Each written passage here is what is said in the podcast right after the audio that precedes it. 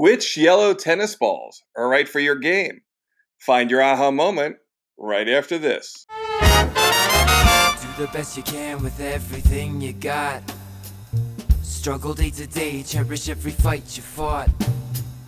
Destroy your obstacles, remove the blocks. Got to stand strong. Can you do it? Break through. Can you move on wherever you Welcome back to Find Your Aha Moment, the only daily tennis podcast on the internet. And don't forget to rate, review, and subscribe to Find Your Aha Moment so you can get notified when episodes get released each day.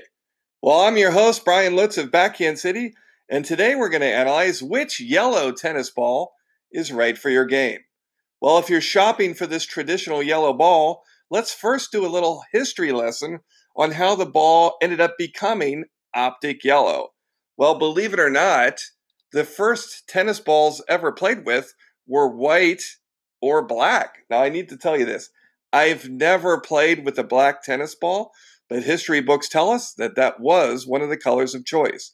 White was the main color up until 1972 when scientists in the tennis industry that were hired by the tennis industry, I should say, were put on the task of finding what was the optimum color to see a tennis ball. Well, what the scientists ended up agreeing was the color optic yellow. And their studies indicated that this color was most relaxing to the human eye, and therefore it was easier to see.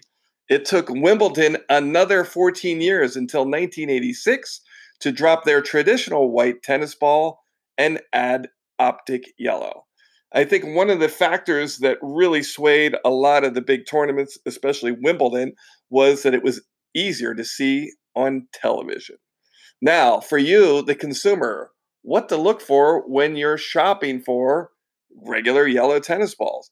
Well, when you look in the package, you have to look are they regular duty felt or are they extra duty felt? Now, depending where you play, if you play on a clay court, you're going to want regular duty felt.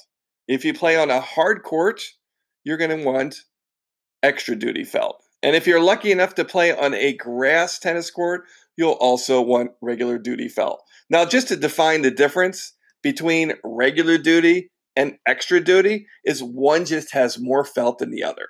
So if you play on a hard court, this is going to be a heavier ball that actually has more felt on it.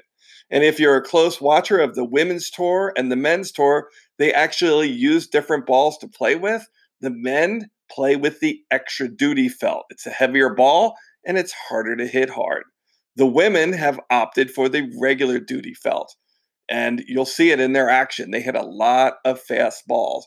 And some of this is contributed by the lighter weight regular duty felt tennis ball. So, some of my favorite tennis balls to buy I love the Dunlop balls. They come at about $54 a case.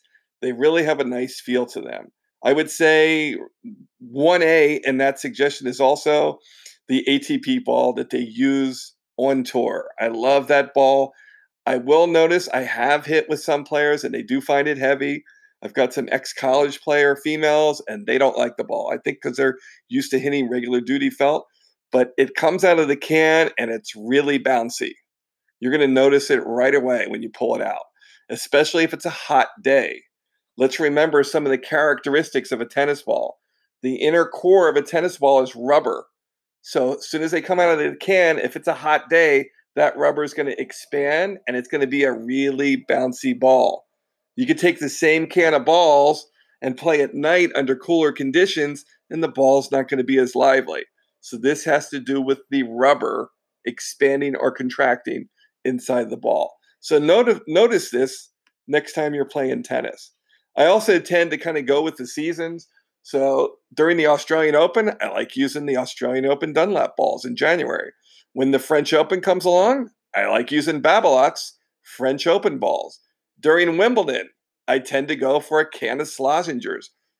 And during the US Open, I like the Wilson US Open balls.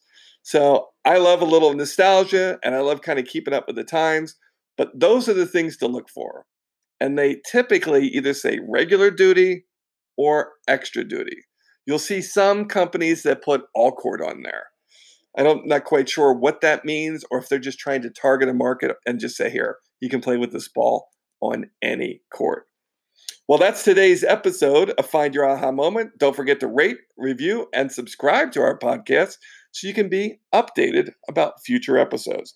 Thanks for listening. I'm Brian Lutz of Backhand City. That's when push come to shove. I believe it was inevitable. That's when push to shove. Could this be the one that got away? I get the message, guess I knew it all.